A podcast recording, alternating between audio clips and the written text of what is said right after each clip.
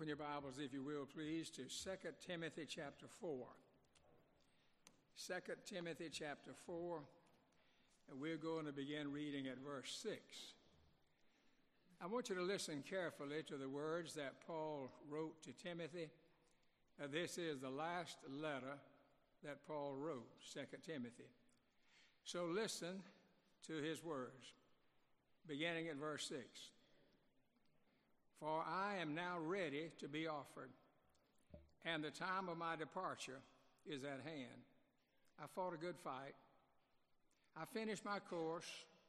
I kept the faith.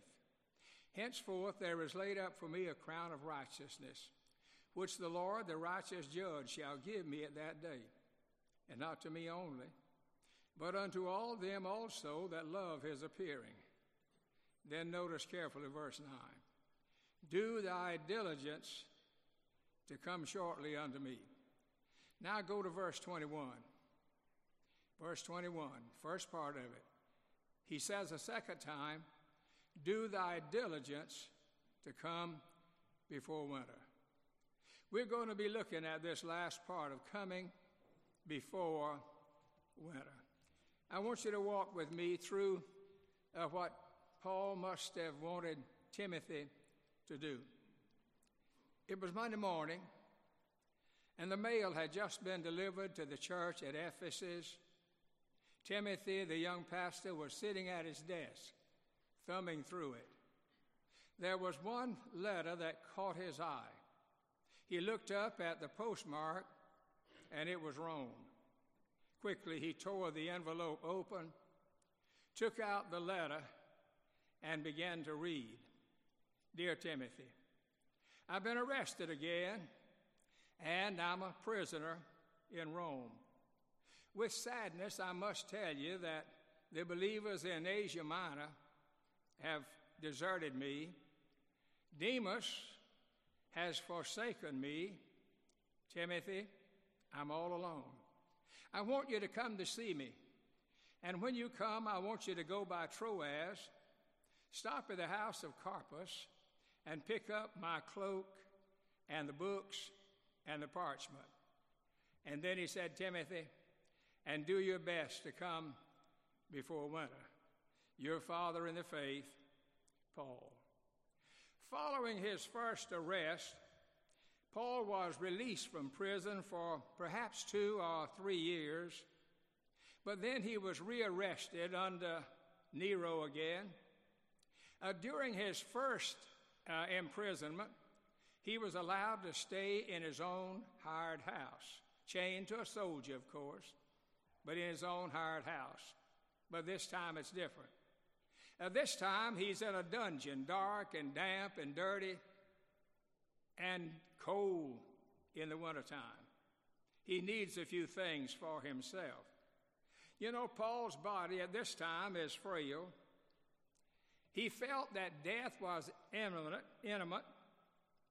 There was no fear, and there was no complaint, no murmuring just a shout of joy. He's looking forward not to release from prison, but for death to take him to heaven. And look closely, if you will, at verses 6 and 7 and 8. And in these three verses, Paul reviews his life. In verse 6, he said, I am now ready to depart. This is talking about the present. And then he said, I've fought the fight, I've finished the course, I've run the race. And that is talking about his past. And then he said, Henceforth there is laid up for me a crown of righteousness, which the Lord, the righteous judge, shall give unto me at that day. And that's talking about his future. So he reviews his past, and he reviews his present, and also his future. But now we must remember that in spite of all of this, Paul is a human being. Uh, he has learned how to be content. He said on one occasion, I've learned how to be hungry and I've learned how to be filled. I've learned, the, I've learned how to be content. But now, in his loneliness in that dungeon, there are a few things that he wants. And he wants Timothy to come to see him and bring those things with him. And then he said, Now, Timothy, do your best to come before winter. If you need three pegs upon which to hang your thoughts, these are the ones.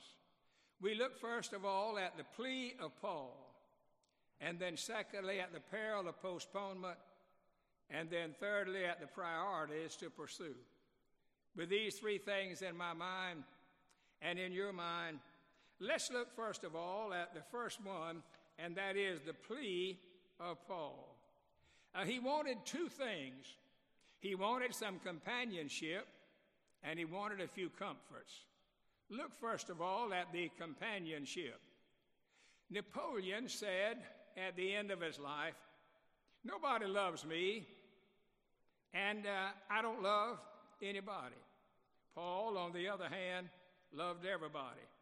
And yet, when he came down to the end of his life, it seems that people moved away from him, they rejected him. And so he wants some companionship. Now, then, in these, in these verses, you will find that there are two kinds of friends fair weather friends and faithful friends. Uh, Paul mentions one of those fair weather friends. His name is Demas. In the book of Philemon, verse 24, he said, Demas, my fellow worker. In Colossians 4 and verse 14, he said, Demas sends his greetings. And then here in verse 10 of chapter 4, he said, Demas hath forsaken me. Can you see the downward trend there? In the beginning, he said, He's my fellow laborer working side by side with me. And then he said, uh, He said, Tell you hello. And now it says, Demas hath forsaken me. And the sting lies in the word forsaken because it means to leave one in a lurch. It means to leave one in a set of circumstances that you really need somebody to help you. And you know, man suffers the most when he's wounded in the house of a friend. Demas hath forsaken me. Now, why did Demas forsake Paul? Well, there are many reasons that have been put forth. Uh, was it because of possible persecution? Uh, Paul was in prison in Rome again. To be associated with him might possibly bring persecution to you. And Demas might have preferred the safety of Thessalonica and the security of it that rather than to be persecuted with Paul in Rome there was too much to jeopardize for him to stay in Rome. Or maybe it was some secret besetting sin that Demas had fallen unto. Little by little, he might have begun to lower his standards. He may have started off by neglecting prayer, Bible reading. He wanted to be a Christian right on, but not a sold out Christian, just Christian by name. He would rather retire from active Christian duty. And you and I, as Christians, should never retire from being actively Christian. Or was it because he simply became weary in well doing? The Bible tells us that uh, we are not to be weary in well doing. Some church members stop going to church and stop doing anything because they become weary. We call it burnout. And what it is really is backsliding. But we don't like that word. Uh, you just burn out. Well, we are not supposed to burn out except for the Lord Jesus Christ. And so here we find this man having left the side of Paul. Well, Paul settles the question in verse 10. He tells us in verse 10 why Demas left him. He said, Demas fell in love with this present world and has gone back to Thessalonica. Uh, you cannot have Christ and the world at the same time. The spirit of the age will lay its hands upon you and choke, choke, choke the life out of you if you don't mind. There is a plant that grows in Brazil called the murderer. It's a vine And that vine grow, goes out on the ground until it reaches a tree. And then it begins to wrap itself around that tree and it climbs all the way to the top, squeezing the tree as it makes its way up. Once it reaches the top, it puts out a big bloom. And in that bloom, there's seed. And those seed begin to fall to the ground. And then all of those plants go seeking for another tree that they might kill it. You know, that happens. Satan many times wraps around us with a vine of this world and chokes the very life out of us. Worldliness has destroyed many, many Christians. It has slain a lot of people. I can make, mention two or three as examples. Do you know what caused Achan to steal that Babylonian garment and that wedge of gold? Worldliness. Do you know what caused Haman to do the things he did and wanted, wanted to destroy the Jews? It was worldliness. You know what caused Demas to leave the side of Paul? It was worldliness. The love of the world caused Demas to leave Paul and let him himself become a castaway back in Thessalonica. There's a warning here. Paul said, Set your affection on things above and not on the things of this earth. Having finished with this one fair weather friend, uh, he mentions three faithful friends. And the three faithful friends are in chapter 4, verses 4, and whether it's 17 and verse 4. The first faithful friend that he mentions is the Lord Jesus Christ. If you go back to chapter 4, verse 17, he said, Nevertheless, the Lord stood with me. You may be abandoned by Christians, but you will never be abandoned by Christ. Jesus said, I will never leave you, I will never forsake you. When there's only one of you, there's always two of you. You can count on the presence of Jesus. When there is nobody else to stand with you, he will be there. Daniel could verify that when he was thrown into the den of lions. The Lord was with him.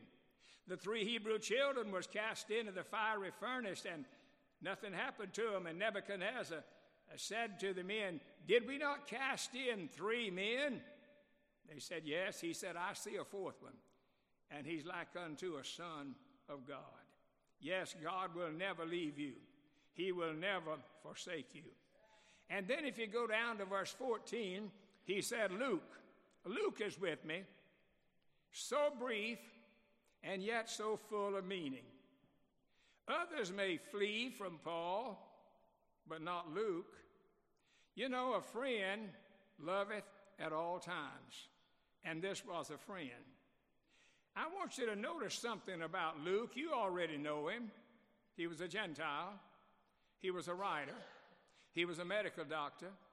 Uh, he was a missionary. He traveled with Paul a good bit. We don't know everything about him, but there are a couple of things that I do know. First of all, I know he was saved. Dr. Luke was saved. I don't know how it happened. It may have happened something like this Paul is preaching and he has come to Troas. And in, at Troas, he becomes ill uh, so sick that he had to go to bed. The believers gathered around him to pray for him. And he said to them, Is there a doctor in Troas that would make a house call? Oh, yes, Dr. Luke is here. He said, Send for him. And so Dr. Luke came and he examined Paul and prescribed some medicine. In the meantime, Paul was telling him about Jesus and offering him salvation and Luke came to know Christ as his own personal Savior.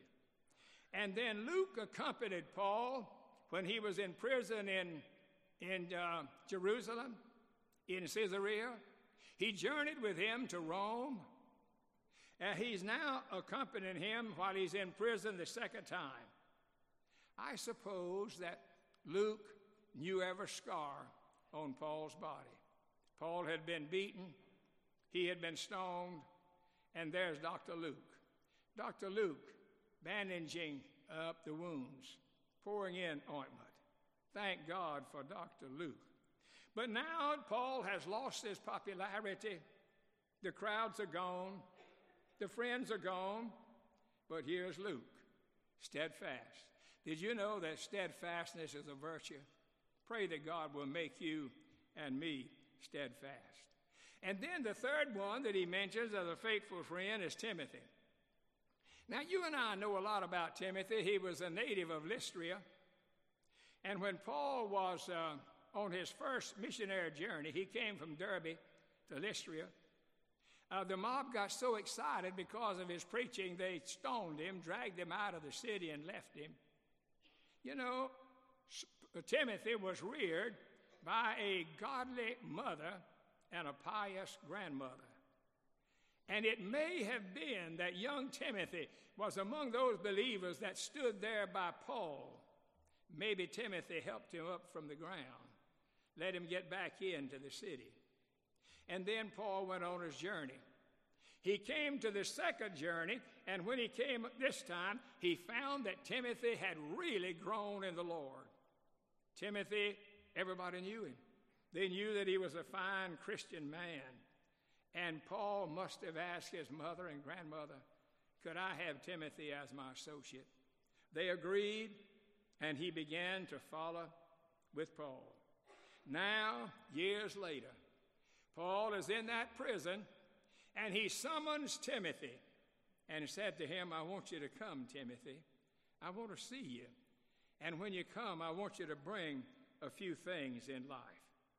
Paul not only wanted some companionship, but he wanted a few comforts in his life.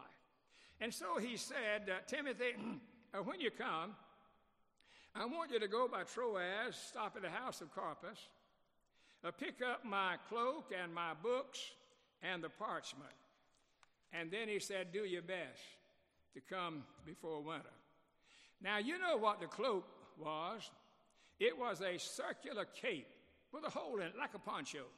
And you drop it over your head and it comes down uh, below your knees, warm in the wintertime. At night, you used it for a blanket. And that jail, that dungeon that Paul is in, is cold. He needs that cloak. Uh, this cloak is something for his body.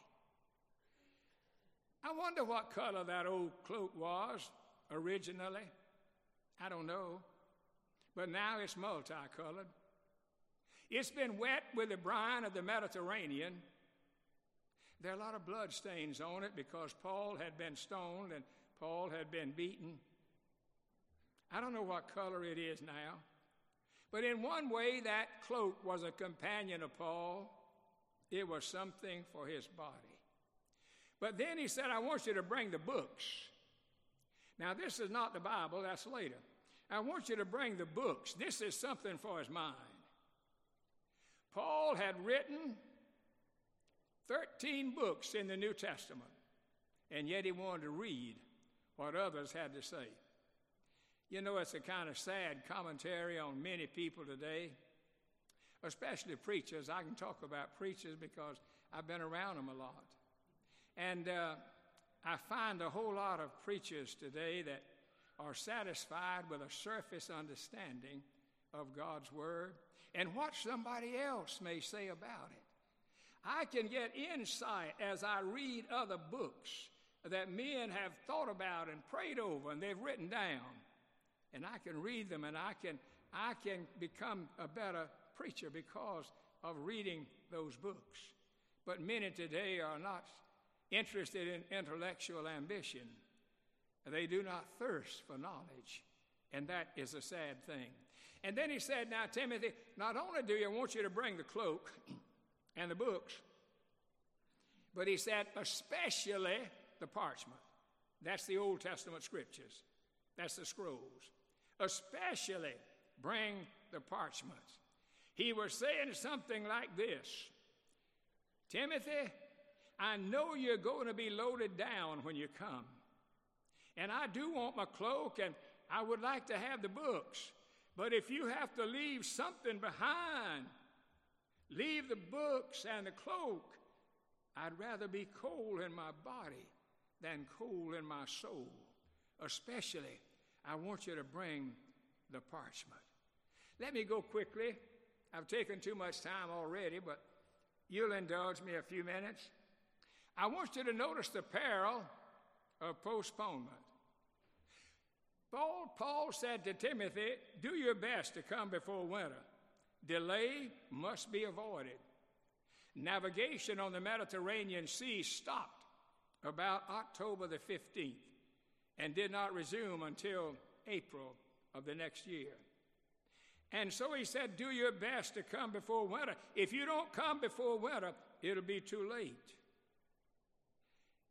Now, I wonder what Timothy did. When he read Paul's letter, I wonder if he put aside everything and made his way to Rome. I don't know. He was a busy pastor in Ephesus, and maybe he had a revival meeting at Philippi two weeks from then, maybe a family life conference at Colossae. And he said, I'll go just as quick as I take care of this, I'll go.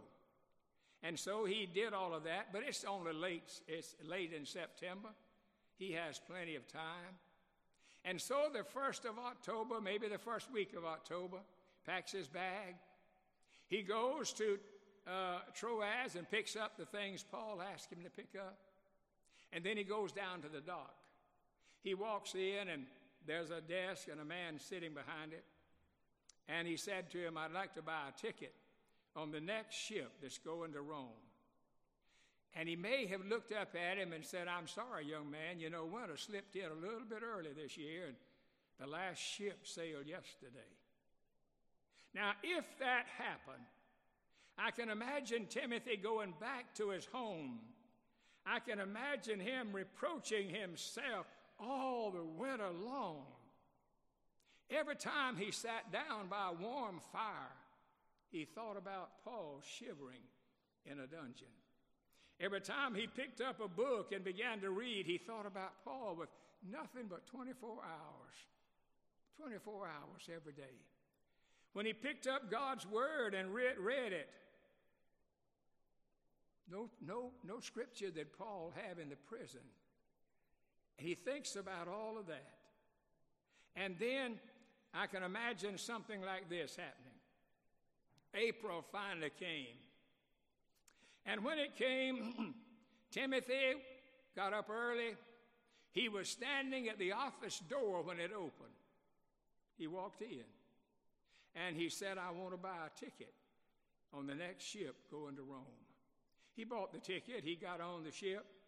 They sailed to Puteoli, and he got off and started walking down the Appian Way, making his way into Rome. When he got into the city of Rome, he began to inquire about where the dungeon was. Somebody told him. He made his way to the dungeon, walked in the office. There was a guard sitting behind the desk. And he said to the guard, I'd like to see Paul, the prisoner that you have here. And he looked up at him and said to him, Oh, I'm sorry, young man. Paul was beheaded in February. Could that have happened? It could have. And then the guard said to him, You know, it was right funny, the old man, Paul.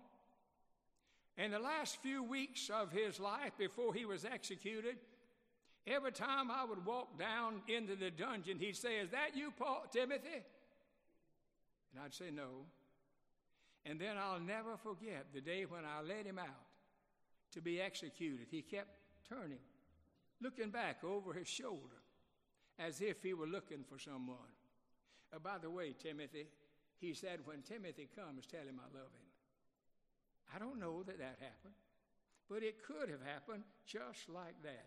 You know, there's some things that you and I must do before winter, or else we'll never have a chance to do them. There's some things that we must take care of, salvation, for example, because you never know when death is coming. You know, there are three dangers that are before you. I simply mention them. There's always the danger of death. David said, There is but a step between me and death. And then there is the disposition of the heart. The heart doesn't always remain the same. Some people uh, go to church and they are moved by the Spirit of God, but they say, Well, not today. I won't make a decision today. And then tomorrow, next Sunday, the next Sunday, their heart becomes a little bit harder. And finally, they can come and sit on a church pew and nothing. If these pews could talk, they could tell you about many people that sat on them who were moved by the Spirit of God. But they said, No, not today. I've got plenty of time. And they walked away lost. What a terrible thing. And then there is the deceit of the devil. The devil will deceive you, and he will promise you that you have more time than you can imagine. Don't worry about it. You've got plenty of time. In the book of Acts, in chapter 24, Paul is standing before Governor Felix. And uh, Drusilla, his wife, is sitting by his side. And the Bible said Paul reasoned with him about righteousness, self control, and judgment. And when he talked about righteousness, Felix thought about all the people that he had killed. When he talked about self control, he looked over at Drusilla because he had stolen her from her husband. Then, when he talked about judgment, he was shaking like a leaf in a storm. But the devil said, Felix, let's wait for a more convenient season. Well, that convenient season never came. Felix was deposed by the Romans and died of suicide, according to history. He waited too late. Well, don't put off what is needful to do today. Let me just close by giving you two priorities to pursue. One is salvation. Seek ye first the kingdom of God and his righteousness, and all these other things will be added unto you. Salvation. If you're not saved, don't leave this building today lost. You may say, Well, I don't know how to be saved. Well, if you come, Randy or some of us will talk with you, pray with you, you can be saved. That's the most important thing in your life. And then for those of us that have already trusted the Lord, there is sanctification. The Bible said that God sanctified us, but He said then we were to sanctify ourselves. And so we are to come in humble adoration of Him for salvation. And then also, Lord, what do you want me to do in my life? And whatever it is, do it before winter. Let's bow our heads in prayer.